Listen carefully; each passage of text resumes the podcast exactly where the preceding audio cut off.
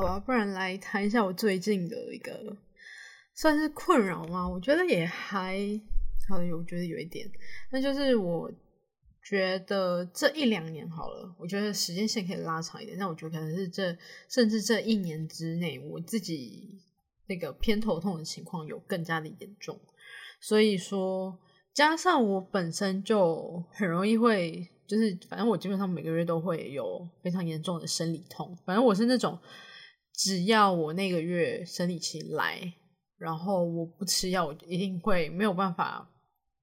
没有办法上班的人。所以，因为现在当然就是上班的话，不可能像以前在学校一样，我可以说，哎，我今天生理痛，那我要请假，或者是说，哎，我今天，比如说更早以前高中的时候，我只要那天生理期，在那个时候，我其实还没有那么。就是一直都会有这么频繁的生理痛的症状，但是在那个时候我就已经会，只要我生理期的时候，我就会跟老师说我要去保健室睡觉。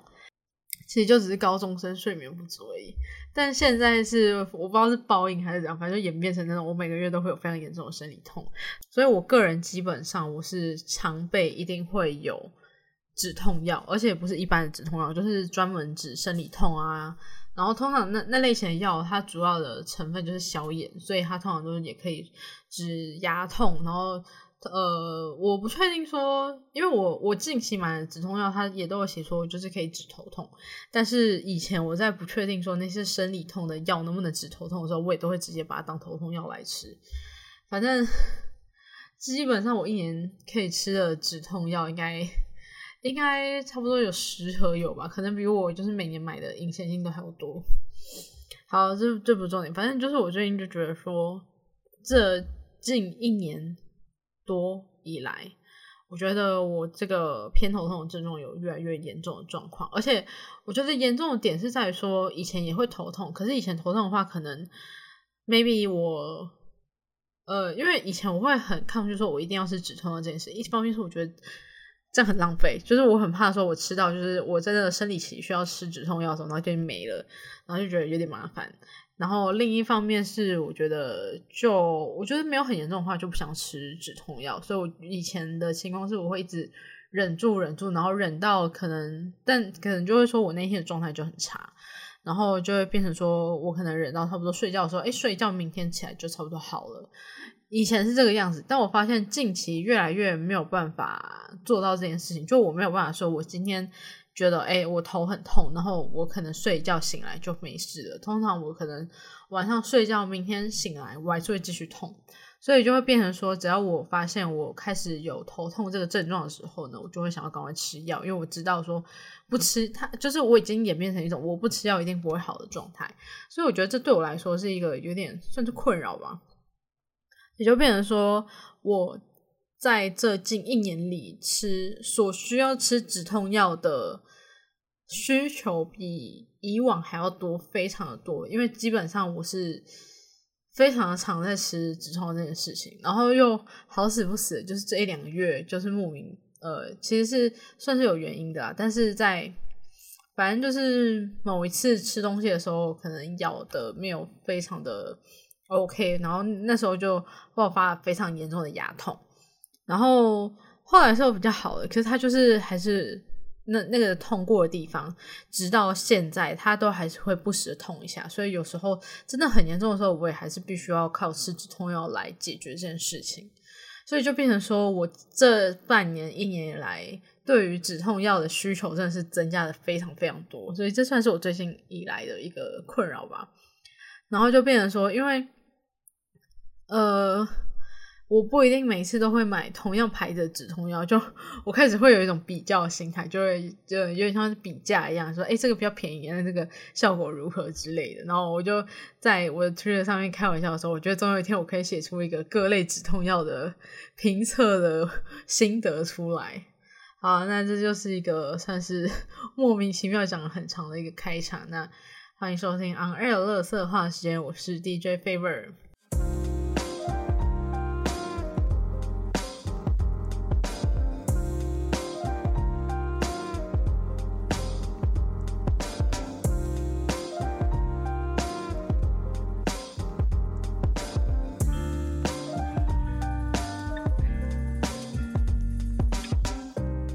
没有错，又隔了非常非常非常长的时间才更新。我真是觉得我自己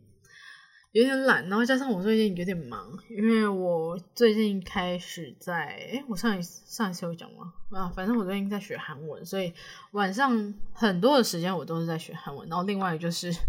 我开始在玩呃英雄联盟的单中。单中模式，然后就是一直疯狂的想要练一些，因为我以往的我，我觉得我做这件事情很奇怪，因为我也不是什么职业选手，但是我也不是很常玩这款游戏，但是我就是莫名的觉得我好像都只会玩特定的角色，因为我很常，反正我。呃，有一段时间，我朋友很常找我，就是差不多我失业在家的时候，然后我朋友就会一直找我去玩呃单中，就是 AR，然后我就发现说我的角色其实真的是有点破洞破的有点严重，所以我近期就是透过就是单中的方式，然后想要来试图让自己来练脚，然后另一方面就是我觉得我自己变有点懒，所以我一直在找一些。事情来打发时间，然后另外一个我觉得有点沉迷的，我自己以为我不会很沉迷，但莫名变得有点沉迷的游戏就是那个腾讯出的电竞经理，因为这个游戏是面向 LPL 这个赛区，然后我其实对 LPL 真的是看的非常非常非常少，所以我就一开始觉得说我只是在在着好玩而已，我没有就就不会觉得说我很认真要去玩这件事情。但是呢，我近期就发现，我这几个礼拜真的有点，就是相较于我刚开始玩的时候，我觉得有一种到一个比较沉迷的情况。可是我觉得这也很正常，因为通常我玩一款游戏都是这个样子。也许过了一两个月，我可能又会在，就对那个热情就会减少吧。好，今天要讲的几件事情呢，前面几集偏日常，就是偏讲一些我自己发生的事情，但。今天这集可能就会回归到以前，就是整理一些事件的部分，因为我觉得最近真的是事情有够多的，然后也是多到我觉得可以做一集，应该会我自己会觉得很有趣啊。因为我我通常都是可能这一集录完剪完，然后我要上架的时候，我才会去想说我这一集要叫什么。但是其实我写脚本的时候，我自己都会先有一个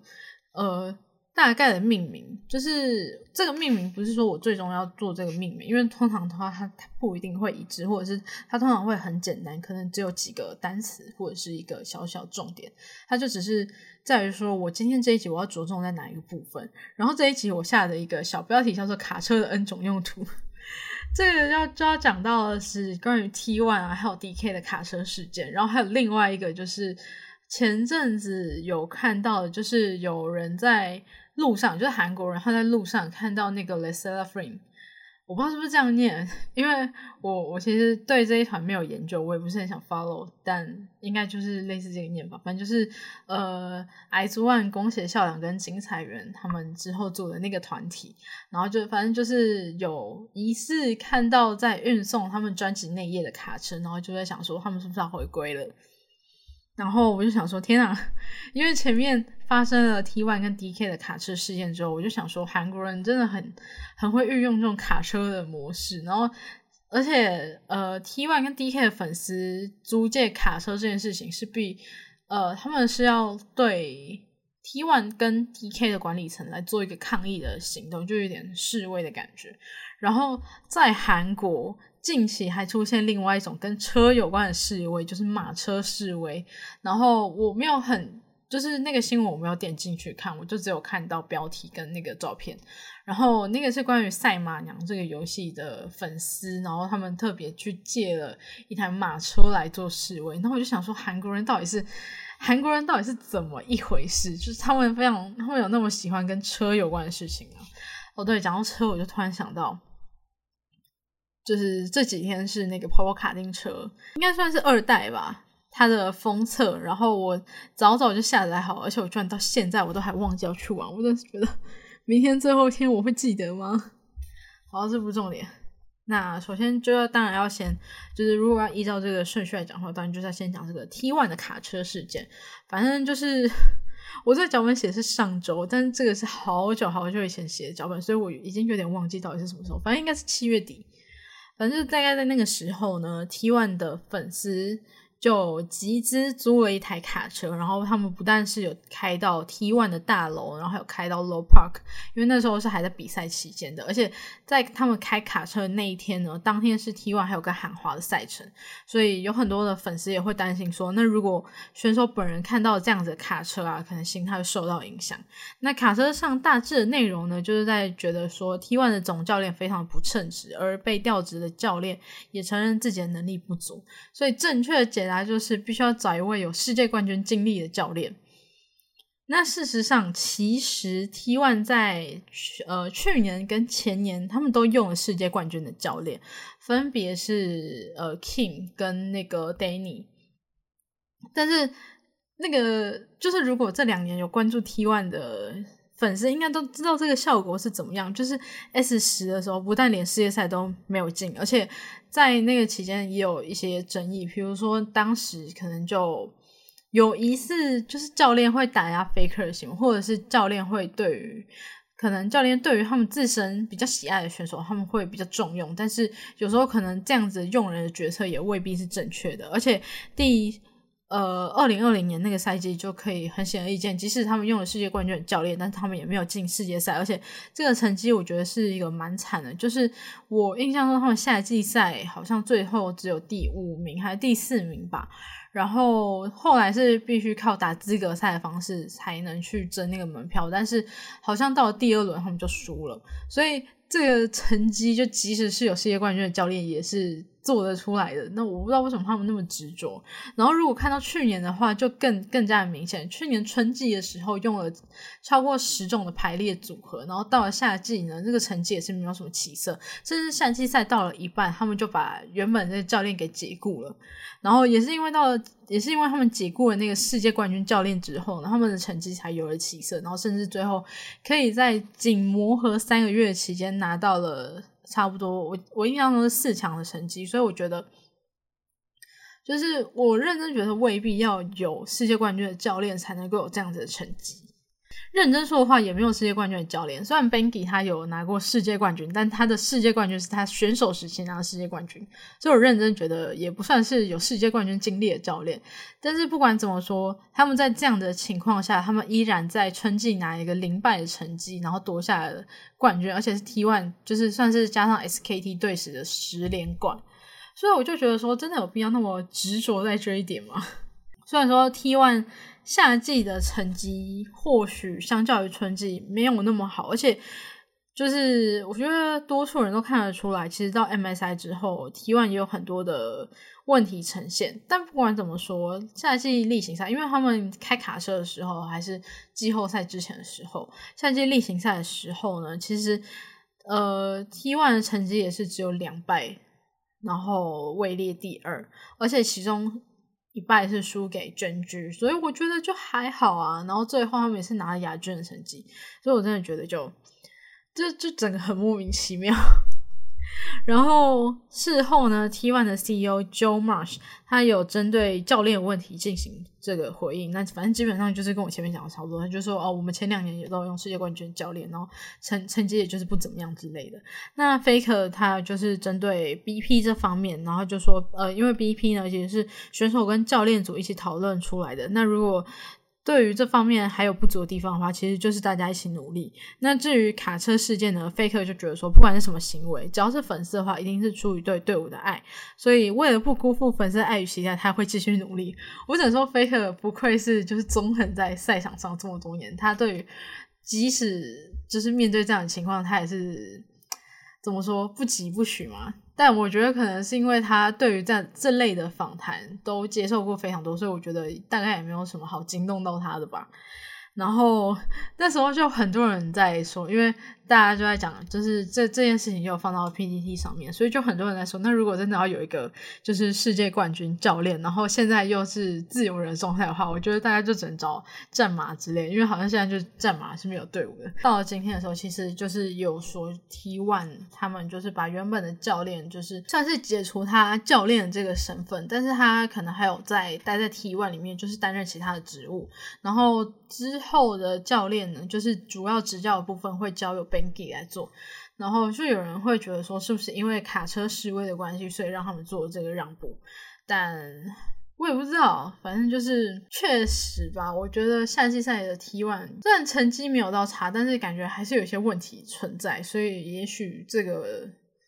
或许这样的调换未必是因为卡车，也许只是因为他们希望可以有更好的方式来准备世界赛，说不定。在卡车事件落幕也没有到落幕，就在卡车事件没有那么多人关注之后，没有多久就引发了一个就是 T1 CEO 的一些问题。他就是有上 Double Lift 的节目，然后就是有谈到那个卡车示示威的那个事情，然后他就有大概的讲说，他觉得反正有很多的问题，粉丝的一些激进粉丝的问题，他就会觉得说那个是。还有韩国的文化差异的问题，然后当然他的问题还不止这些，除了他在 Double Lift 的节目上讲出来的一些争议的言论之外呢，例如说，因为 T One 在今年呢开启他们的算是会员的模式吧，就以往因为我以前是有订阅他们会员，但是以前就是你买 YouTube 的会员，然后你就可以到他们的官方的呃商店去购买，算是购买吗？兑换。反正就是你可以到官方的商店去兑换他们的会员礼，然后那个会员礼是不用付钱的，就是你只要有订阅 YouTube 就可以。但是就是你要自己出那个运费的部分。所以我每次如果我要呃我要换会员礼的时候，我通通常都会在商店里面买一些东西，因为从韩国寄回台湾就是超级贵。好，但反正就是他们今年开了一个新的会员，就是没有再继续用 YouTube 会员这件事，他们就是完全开了一个新的会员模式。然后就是有点比较以前韩星，韩星以前，比如说他们就会有什么观看会员，然后一起大概是多少钱，然后会有一个会员礼这样子。可是我印象中，韩星的观看会员的会期都蛮长，就至少可能会有一个一年以上吧。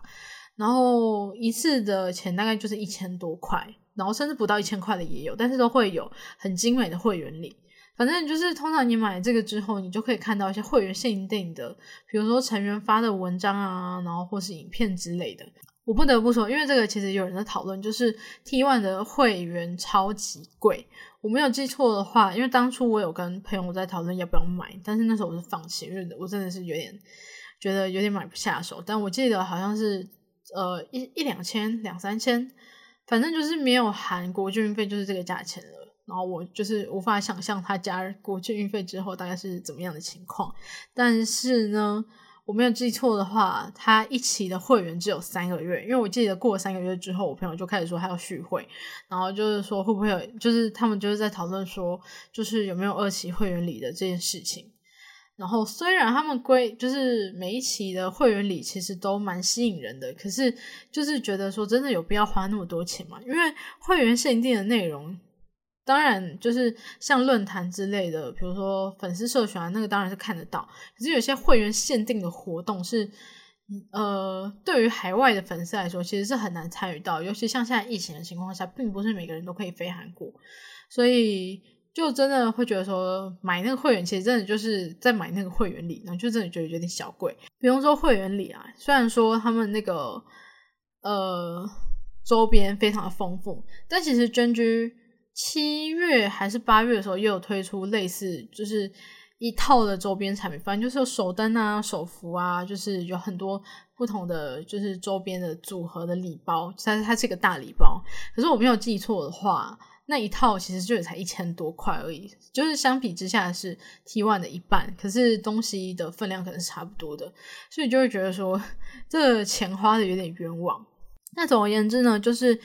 呃，有粉丝踢爆就说，就是有一个 Discord 的群组，然后据说就是 Joe Marsh 跟一些 T One 的工作人员都是有在里面，而且他们会在里面外流只有会员限定的内容给欧美的粉丝，因为那里面就都是用英文来对谈的，所以就是他们会呃外流这些内容去给欧美粉丝。然后据说就是 Joe Marsh 他也有发表一些疑似。呃，因因为他有一些照片，并不是完全就是真的是拿会员的东西来放，他有一些是怎么说，就可能他拍了一堆照片，然后他只有选一些进去，然后那个是没有被选进去，或者是一些侧拍照，然后但是他会在上面发一些，因为大家也知道，就是 owner 就是 T Y 打野，他就是有在健身，然后他就是会上传一些他自己健身的一些照片，那就。嗯，Joe Marsh 他就会上传这些就是 owner 健身的照片，然后发表一些疑似在性骚扰 owner 的内容。那这个内容我就觉得大家自己去查就好。那这件事情后续发展呢，就是 T One 官方他们有发声明道歉，而且表示说，就是他们有让呃表示说，目前这个 DC 群组是没有任何的呃工作人员在里面，就是他们全部都是退出的。那 Joe Marsh 就是他们的 CEO 自行减薪六个月，但我是觉得这个东西。这个这个处理其实是有点不痛不痒的感觉。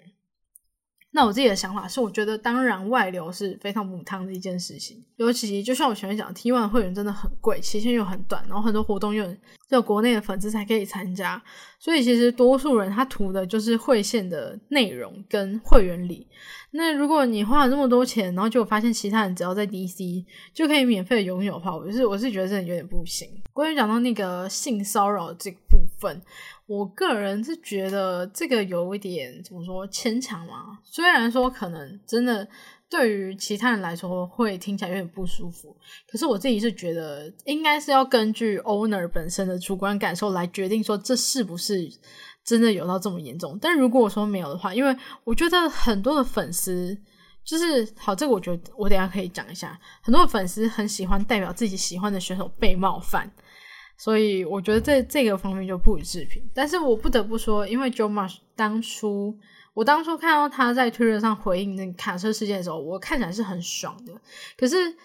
我觉得这不能代表说这个卡车示威就是韩国粉丝的一种文化，就是我觉得 CEO 不能这样子以偏概全，他是 CEO，可是他却用这种做就是有这种的想法。我觉得也也不是很 OK，并不是说自己接受不了的方式，就是文化差异。而且，如果真的要讲文化差异的话，那既然你都要在韩国搞战队了，你不是应该去适应，或者应该要去应该要去了解，而不是什么遇到什么问题都用文化差异来解决。如果说不能。如果说真的不行，就是真的还是会觉得水土不服的话，那我觉得 CEO 本身应该也要做一个能够让大家都能够接受的处理，而不是什么都文化差异去带过，甚至用一种抨击的方式去嘲讽你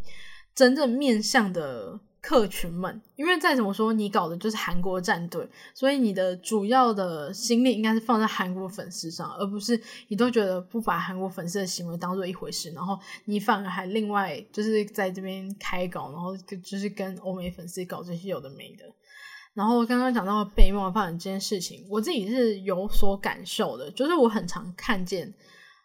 特别是认识很多的，就是会追 LCK 的粉丝的时候，我特别有一种明显的感觉，就是多数的粉丝他们真的会有一种习惯性的替自己喜欢的选手被冒犯的感觉。比如说拿姑妈 Yoshi 这个选手来讲好了，他就是一个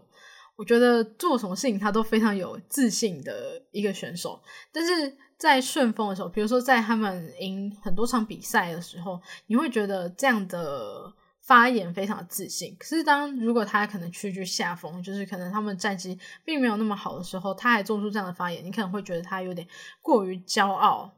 然后。因而引发出许多的，就是别的战队的选手会对他表示不满。那那那我直接讲，就是我看最多就是娟君，因为很明显就是在夏季赛的时候，娟君的成绩是比 T One 好的。那其实姑妈尤其其实常常也会带着一种可能，他觉得他自己就是最厉害的。其实我觉得有自信没有什么不好，但是呃，这些看多了，就是有些娟君的粉丝就会觉得说，呃，他这样讲话其实有点不礼貌，有点在冒犯。但是我就觉得。是不是真的冒犯？其实不是粉丝自己去帮你的 喜欢的选手去定义。有一些不管是今天是看电竞选手也好，今天是追星也好，其实都有很多粉丝习惯性的替代自己喜欢的人被冒犯。我觉得这个是一个大家很必须，就是每一个粉丝都应该去深思一个问题。然后另外一边呢，当这件事情发生的时候，T One 的粉丝会觉得说：“哦，他平常讲话都是这样啊。”我我觉得这也不能用这样的方式，因为其实换个角度来想，今天变成是娟居娟居他们直落二赢了 T One，然后那时候多兰他就是结束比赛之后，他就是有在场上跳舞这件事情。然后当时就是 Chovy 他有在访问的时候说：“哦，我听说那个 T One 他们的呃大楼里面有一间就是。”练歌房就是类似卡拉 OK，然后说如果我赢的话，我很想要去那边唱唱看。然后就有粉丝，就是 T One 粉丝反过来就觉得说他这样子嘲讽的行为很不礼貌。可是我就觉得说，认真讲起来，我觉得两边真的是半斤八两。我只能说，就是当你在见，就是当你面对这件事情的时候，就是要去思考说，那我会不会成为这样子的人？就是要去反思，然后并希望自己不要成为这样子的人。我自己是这样的想法吧。好，那再来讲 D K 的卡车事件。就是 D K 的卡车事件，我觉得这个就相较之下没有 T One 那么严重。反正，在 T T One 的卡车事件之后呢，D K 的粉丝也开始在网络上募资，而且并在那个季后赛前就向 D K 喊话。D K 的粉丝呢就发出一个声明，然后里面是有一些他们的诉求啦，然后表示说，如果 D K 的管理层没有办法在八月十九号的晚上六点之前做出回应的话，他们就会进行卡车抗议。那 D K 的粉丝不满的是，特别是在讲主教练 Danny 的部分。那 Danny 其实就是这个去年在 T One 然后夏季赛一半就被开除的那个，反正就是他们要求 D K 粉丝要求 Danny 教练下台，然后他就觉得说 Danny 他就是觉得他自己的观念跟选手的打法有点落差，就是。呃，之前有一些访谈，然后呃，访问到电影的时候就觉得说，哦，我觉得我的 BP 怎么样怎么样怎么样，但是我们选手的打法比较喜欢怎么样怎么样怎么样，所以就是可能在这样的情况之下，就会变成说他们打的没有办法如想象中的那么好，反正就是有一种把错都推给选手的感觉，然后。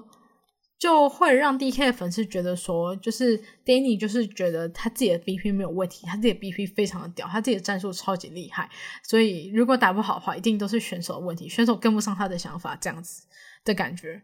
那甚至他们也有提到说，Danny 呢，他会回避说，如果因为输赢基本上都会有一些采访，那 Danny 他会特别逃避输比赛的采访，就算他受访，他也会就像我前面讲的那样，就是会把问题都推到选手身上，就是让选手。呃，增加非常多的压力。然后虽然说八月十八号那一天的比赛他们是赢了，但是在对上 T One 的比赛的时候，Danny 就做了一些让人没有办法理解的行为。他事后采访都有做出解释啊，但是我真的觉得就是，就那那个就听听就好了。反正就是在当时呢，T One。我忘记是赢了一把还是赢了两把，反正在那个时候呢，D K 是偏向不利的情况，所以呢，他们就在第三场的时候换上 Nuguri 上场，就是原本的上路是 Birdo，但他们就换了 Nuguri 上去。那换了 Nuguri 之后呢，他们就赢了嘛。那赢了，通常你赢了的阵容，你可能就会继续沿用下去。可是 Danny 没有，Danny 在下一场的机制上一场已经赢了的情况下，他下一场还是把 Nuguri 给换掉，换成了 Birdo。这个行为就让观众非常的难以理解。也在那一次的比赛之后，因为那一场比赛最后当然就是最后他们还是输给了 T One。那我印象中好像在那之后，D K 的粉丝就真的有开卡车上去。然后后来在资格赛的时候呢，就是关乎到他们世界赛的资格赛的时候，他还是做出了这个迷之。迷之换人的行为，然后我就真的觉得很不解。但他最后的解释是说，就是在蓝方在红方，他想要上不一样的上路，但就就觉得很莫名其妙。那讲回到 D K 开 D K 粉丝开那卡车，我个人是觉得，因为那个听说是中国粉丝自行决定要这么做的，然后那个卡车我真的觉得有点废到笑，就是。我觉得 T One 的卡车呢是一个非常好的范例。虽然我不鼓励开卡车这件事情，但认真讲话，他们卡车上展示那个那个 sample 应该要给大家拿去，就是我觉得卡车公司可以拿去拿去做成一个 sample，就是跟那些如果想要开卡车抗议的。虽然我本身不鼓励这个行为，但就是如果真的有激进的粉丝想要这么做的话，我建议你们都去参考 T One 之前做的那些 sample。就是你如果要发表你的诉求，而且卡车是这种移动性的东西。所以呢，你就应该要放大你的字，然后就是尽可能简简单扼要说明你的诉求，然后尽可能让大家都能看得清楚你要表达什么。但是 D K 粉丝看那个卡车，就明显就是就很像他把一篇作文贴在卡车上面，然后那个字又小又不清楚，而且那卡车上面还有一个柱子，完全挡住了某一条，然后就觉得说这完全是一个开卡车最失败的案例，然后就觉得说有点乱花钱的感觉，就是。就我还是要再讲一次，我不鼓励开卡车这件事情。可是你既然都集资要做这件事情了，你不是就应该要好好做吗？就是我有点好算了，不太了解，而且我也不是很希望有这件事情发生。接下来就是我必须非常有点哀伤的事情。反正，在八月二十八号的时候呢，娟娟他们就拿下 LCK 冠军。那过没几天，一个韩国的女主播就在她的 Instagram 上面发文表示说，呃，她就说她其实一直来，他们都是她她跟 Ruler 可能就是有在联联系的关系，可是一直来就可能就是普通的朋友这样子。然后可能在他打完决赛之后回到了首尔，然后他们可能就约会，然后就。建立了恋爱关系，反正大一就在讲说他跟 Ruler 在交往这样子。那这件事情呢，其实让很多娟娟的粉丝不是很满意，因为觉得说娟娟今年其实算是蛮有机会的一年，然后也很怕说呃 Ruler 这样子谈恋爱可能会影响到他们的成绩。那其实就有一些网友可能带着一种嘲讽的心态，就觉得看到说哎他谈恋爱，就觉得哦完了完了 Barbecue 这样子。那可能女生她本身也受到非常多的指责跟攻击，所以在隔天她又发文表示说：“哦，他们两个决定要分手了。”然后 Ruler 他有在是就是他的社群上面道歉，然后我就觉得我我不知道该怎么说，但是可能每一个职业选手对于谈恋爱的这个不太一样，但。我忘记哪一个选手，可能是 EDG 的 Scout 嘛。反正我之前听一个选手，他是觉得说，如果要谈恋爱的话，他会等退役之后再谈恋爱，因为他觉得他没有时间。但我觉得不管怎么说，这次这样子的行为其实是有一点，因为我知道大家可能很担心说，怕 Ruler 会变得跟 Kana 一样，因为 Kana 之前也是他跟女主播谈恋爱之后，然后可能实力有明显下滑，所以可能很多粉丝会开始杞人忧天。可是我觉得。在还没有真的实力下，虽然我知道可能等真的实力下滑再去阻止他谈恋爱会有一点来不及，可是毕竟这个事情就是还没有发生，你强硬的让人家不要谈恋爱这件事情是有点奇怪的。毕竟事实上没有一个明文规定说职业选手不可以谈恋爱这件事情，他他们毕竟不像是偶像明星，可能有的偶像明星他们跟公司签约的时候会有所谓的禁爱令，但是。职业选手，我想应该是没有这样子的条例在，因为真的有谈恋爱的职业选手也是非常多啦，所以我就就会觉得说这样子的行为也是有一点不合理。OK，好，刚刚休息一下，我不知道为什么，我觉得我今天没什么太多的状况，可是我到我准备就是拿出麦克风准备开始录音之前，我突然变得肚子很痛，然后刚刚暂停是因为我突然之间肚子又有点痛，所以就变成说我没有办法好好讲话。好，不管怎么说，我其实不知道我刚刚讲到哪里，可能是呃职业选手能不能谈恋爱这件事情。我是觉得，反正有谈恋爱的职业选手，就是抓出来也是一大把的，基本上，而且被爆出是渣男的也非常多。我觉得只要不要被说是渣男的话，我都会觉得就就就算了吧。而且我觉得韩国的选手。在谈恋爱这方面算是比较低调的，就是他不会像其他，比如说台湾的话，可能 maybe 会在他们的社群放闪之类。但是我觉得韩国选手比较不会，就是我看到的来说比较不会啊。比如说，呃，啊，我一时间我也想不起来，反正就大概是这样。然后接下来要讲的是八月二十八号娟娟夺冠嘛，那同一天呢，反正那那一天有三场比赛，然后一个是娟娟跟 T One 的总决赛。然后另外一个是呃，EDG 跟跟谁，跟跟京东还是滔博，反正就是反正一反正就是 EDG 差点进决赛的那那一场，然后还有就是 PSG 跟 JTeam 的季后赛，然后那个是在败部的第二轮还是第三轮吧，反正在败部就是输了就会被淘汰，所以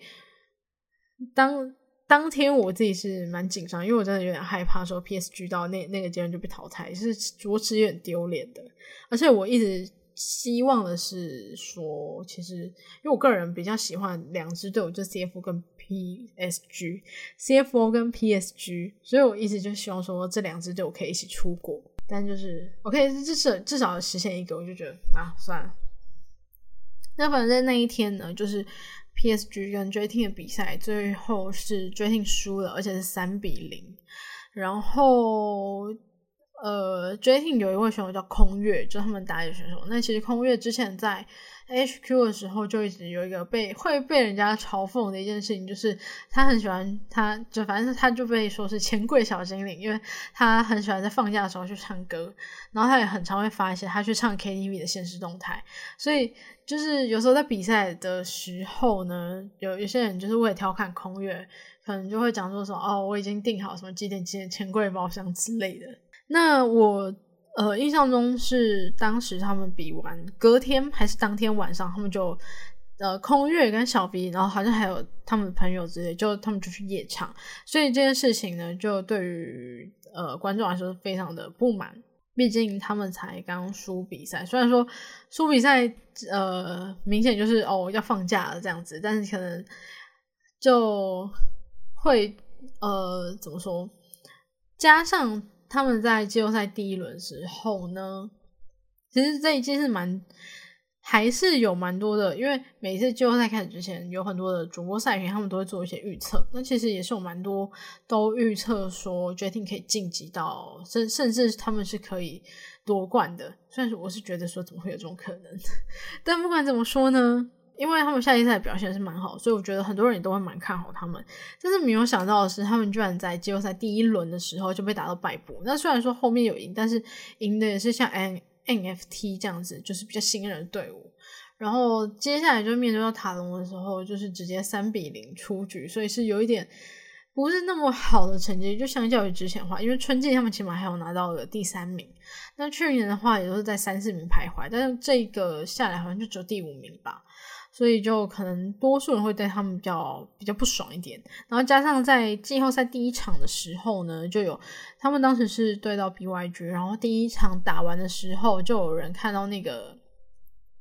视讯镜头那个画面，就看到说好像车长跟空月在吵架，但吵完之后，下一场就车长就被换掉，就换 Rock 上来了。所以因为很多人觉得说空月跟小鱼是对霸，然后就觉得说是不是因为他们在霸凌车长这样子。那因为这样子的原因，然后加上呃唱歌的事情，所以就让空月就发了一篇很长的现实动态，然后就讲讲这件事情。但我是觉得就就就那样，因为空月很长，就是只要大家嘴他的时候，他就会发一篇长文，然后就出来反驳。但我觉得有的时候就是，当然你成绩好的话，别人不会说你怎么样嘛，所以就 OK。那除了。除了就是他发文反驳之外，那他又讲说他当时没有跟车长在吵架，反正他这整季还都会教车长怎么打之类的。那在隔天，他有开实况复盘，然后也说其实他们那天就讲好了，就是不管有没有吵架，他们就已经讲好，如果输了就是换人。然后就特别还问车长说有没有这件事情，但是问了两次，车长才会说哦我没有听到这样。那在这期间呢，就是小 B 他有在空月台。留言，但是留的就是，唉，我不知道该说，我直接把它念出来好了，免得就是觉得我好像在断章取义，那我就直接照着他的那个念，我觉得会比较好一点。他一开始就说，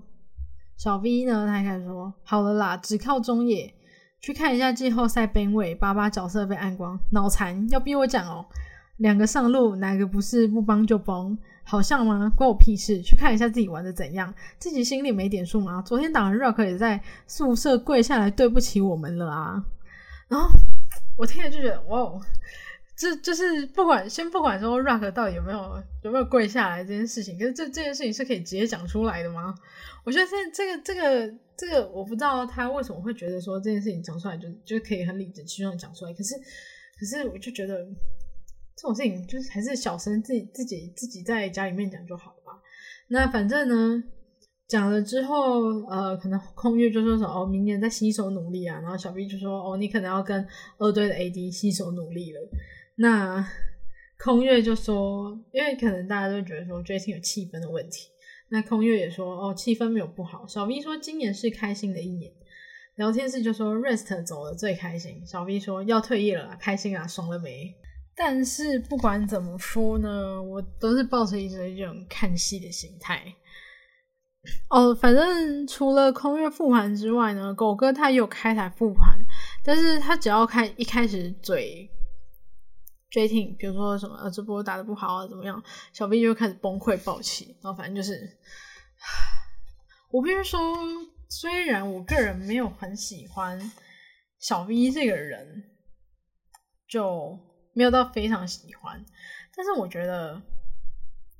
我觉得他很会拿捏怎么在别人面前。做人或者是说话这个道理，虽然说大家可能会对他私底下一些行为有一些意见，可是你可以很明显的知道，不管私底下，因为我也不是很清楚说他私底下是一个怎么样怎么样的为人，但是我很清楚的知道说，不管怎么样，他在镜头面前，在大家的面前，绝对不会是网友谣传的那一套，所以我只能说他很会做人，但我我不知道事实的真相是怎么样，但是我不得不说，因为我本身就是反正。反正我即使说我以前是一个 J 粉好，但我现在我现在就不是嘛，因为去年就是呃他们放走 Rest 这个事件哦，我必须要再重新讲一次 Rest 这个事件，因为我发现很多人都讲一些很错误的版本，就是很多人就说 Rest 他是去年合约要到期，然后就是呃。可好像就是呃什么 Jettin 一直不跟他续约啊，然后一直等到就是那个其他队伍都组完，然后才把他放出来。不是，Rest 本来跟 Jettin 合约是到今年的十一月才到期，他去去年合约是没有到期的，是去年的十二月八号这一天，就是这一天的 P S G 跟 B Y G 他们都同时官宣新的阵容，然后官宣完之后呢，当天他们晚上就把 Rest 给解约了。反正这个是我看到的，是这个样子。然后后来就是，呃，因为中信他们在呃休赛季的时候，他们都开直播，然后就开直播的时候，当然不免的就是在 Rest 直播的时候，就会有人问到这件事情。那 Rest 他当时就是有讲说，他其实就是他练习到一半，他就突然被解约了。所以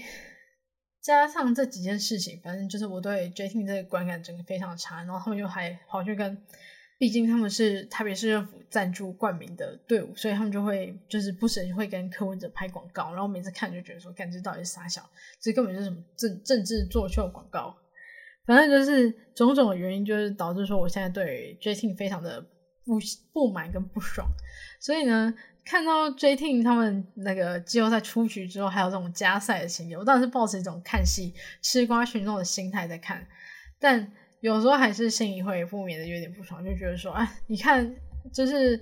把上路换掉之后，成绩反而更烂，就之之类的。因为认真讲好了，就是认真讲到他们踢掉 rest 这个点。如果你说你要养车长的话。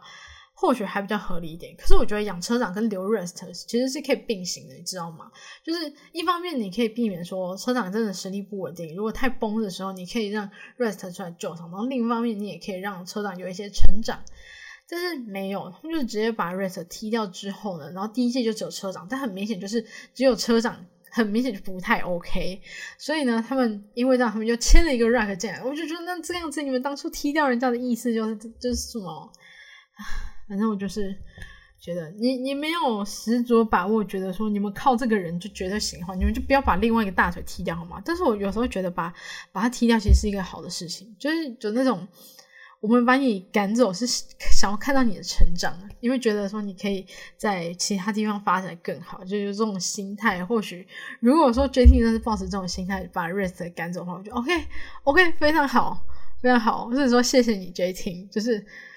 这这就牵涉到接下来要讲的事情，那就是在九月一号的时候呢，CFO 就跟 BYG 打到了胜部的准决赛，然后最后是 CFO 以三比一获胜，成为了 PCS 第一支拿到出国门票的队伍。那其中呢，呃，Rest 在这一场 BO 五里面拿了两个 MVP，就是看到了 Rest 这样子的表现，其实相比前一周被淘汰的 J 婷大家都。大家都觉得哦，就反正在那一场比赛之后呢，大家都开始在，比如说在聊天室啊，在各种的留言区就刷 J T 不要的上路，然后就是有一种嘲讽的那种感觉啊，就是说哦 J T 不要的，然后甚至还有人会说什么，因为呃，他说哦这就是 J T 不要上路嘛，那把他放走的那支队伍肯定会有更好的上路吧，然后还有人调侃说哦一定会有两个之类的。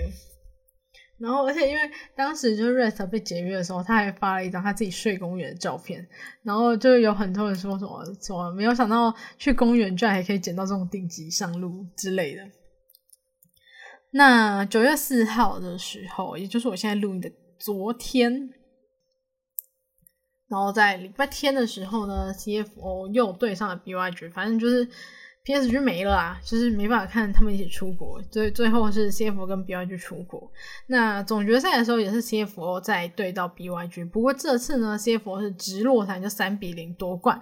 那赛后当然有访问到这一次，呃，这一次呢分别是 Rest 拿了两个 MVP，然后东山拿了一个，所以就是有特别的访问到这两位选手。那可能是因为他们两个去年都在 JT 的关系，所以这两个人呢，就是到了赛后访问的时候，他们还在输出。东山先受访嘛，那他就表示说。哦，东山呢，他就说，就蛮感谢后勤吧，因为他很相信我，不会逼我玩我不适合玩的英雄，然后也不会因为我几次死掉之后就叫我不要兑现给压力。他们希望都照我的打法，他们很相信我的打法，也相信我后期可以 carry，就觉得蛮欣慰的。然后接下来这个其实听起来就还好，但是当然大家就会，大家就开始说什么什么 J T 不信的之类的。然后这个还接下来就换 Rest，然后 Rest 就前面我也觉得还很正常，然后反正他前面就说，呃，感受非常开心啊，也没有在意料之内，因为打职业很久了，一直觉得努力跟结果不成正比，很感谢阿奇教练收留我，也很感谢中信有创立这个战队，最感谢还是上一家战队把我放出去，然后讲到这边的时候，他队友已经开始在笑了，真的很感动，都快流眼泪了。而且讲到这句话的时候，然后他也做了一个就是假装在擦眼泪的动作，然后就说：“不然努力那么多年，感觉都看火龙可以一直出国，就很不知道自己输他哪里，所以就很感谢这个公司嘛。”然后讲完之后，主持人他就说：“这可以免费说的吗？”然后说完之后，他们对上那个顺他就说：“这是可以免费听的吗？”然后反正这一段就是被大家传到一个不行，然后甚至。还有人就是发 PTT 说，他标题写说 Rest 真的是一个不忘本的选手。反正我就觉得这个访问真的超搞笑，但我觉得就很有 Rest 的风格。他就是非常的喜欢 B N，而且甚至到被问到他们，比如说去世界赛最想要遇到的选手是谁，然后 Rest 还是说他想要遇到那个滔博的 Wayward，因为他说他觉得他是一个很有趣的人，所以就很多人说希望可以看到 Rest 跟 Wayward 互相就是互相 B N。然后，而且这这边还要特别讲到，就是东山他被问到这个问题的时候，他其实有讲一个答案，就是 Rookie。但是 Rookie 他是前一天就已经被淘汰了，就是他们就已经没有没有办法出国。然后他讲 Rookie，然后他就觉得好笑。而且奶哥在他讲完之后还暗示他说 V 五已经没了。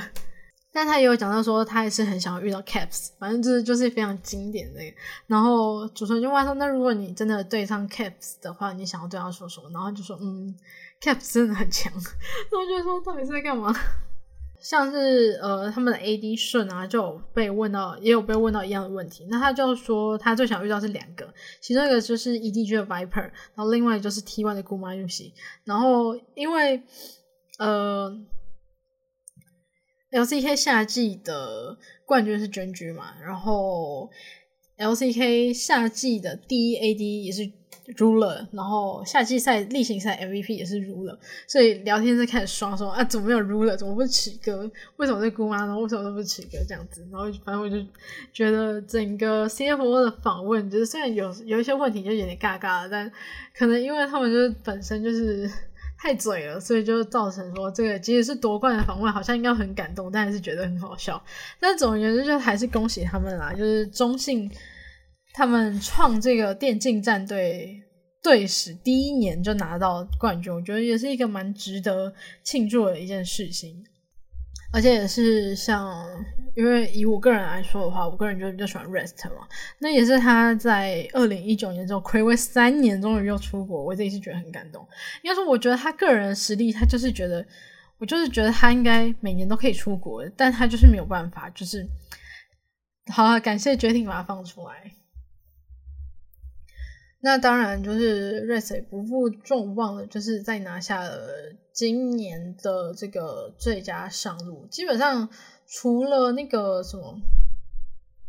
除了他们出国的隔年回来那个春季赛真的是比较有点惨不忍睹之外，其他时间就是从 Rest 开始打职业以来，就是从 LMC 落到 PCS，基本上他每一年都是。第一项目，所以我觉得这个给他也是实至名归，而且他真的就是表现很好。一看他的季后赛的成绩，也是拿了非常多 MVP，基本上整个 CFO 这这这一整个系列赛下来，他拿的 MVP 应该是最多的。所以我觉得怎么会把他放掉呢？我真的还是很不解。唉，但我只能说，就是我觉得这一切都是最好的安排。然后也因为这样，而且而且又因为就是没有了 PSG 的关系，所以基本上今年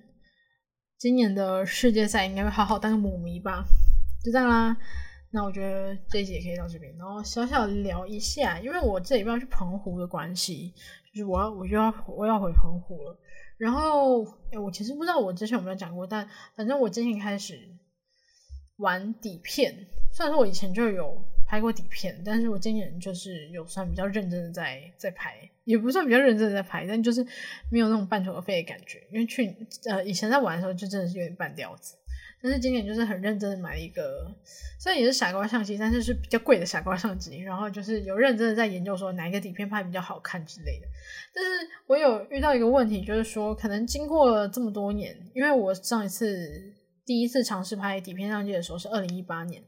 那在那个时候呢，底片没有到非常贵，就是一卷还是便宜的话两百出头就可以买，然后贵一点的话可能三四百块差不多，但是。今年在回锅到底片这个这个领域的时候，发现说底片涨了非常多。当然有可能一方面是疫情的关系，所以就涨了非常多。甚至连以前有在拍的那种一次性相机即可拍，也涨到一个不敢相信的地步。就是以前买一台可能两三百、三四百都有，然后现在可能一一个就是要将近一千块。我自己就觉得超傻眼的。但是可能反正我就觉得。可能还是跟疫情有关吧，然后反正就在这个底片涨到一个贵到不行的情况下，我就觉得每反正拍一卷我心都很痛，因为你知道一卷就只能拍三十几张，然后你洗还要花钱，然后你洗完之后你又不知道说拍出来结果怎样，所以其实你在买的时候是真的有点心痛，就玩底片就是一个非常烧钱的事情，所以这几个月下来，我开始尝试拍电影底片，因为电影底片很便宜，然后。呃，能够选择的又比一般的底片，我个人觉得又还比较多。然后反正因为这一次要去澎湖关系，因为我上次就是我有带底片去澎湖的时候，就二零一八年的时候呢，我只带了一台一次性相机，就这三十多卷底片，而且在那之前我还在高雄拍了几片，拍了几张，所以等等于说我带到澎湖的时候已经剩二十几张，然后它果不其然就是我们去了五天，然后大概在第四天过一半的时候我就把它拍完了。所以就是一个有点悲剧的状态。那为了，然后而且我今年就是清明节的时候，我有去南头玩，然后那时候我也是我带了两卷底片，而且一卷可能有拍了一部分，就是等于说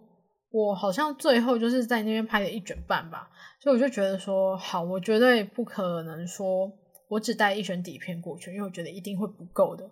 所以呢，我就想说，我就。趁这个机会就去补货，然后因为前几个月呢，柯达他们出了一个，应该是他们以前有出过一点款式，然后就有点复刻的半格机。半格机基本上就是一卷底片本来可以拍三十六张，但是它可以拍七十二张，因为它拍的就是一般照片的大小，它会呃会切成两格这样子，所以就会变成说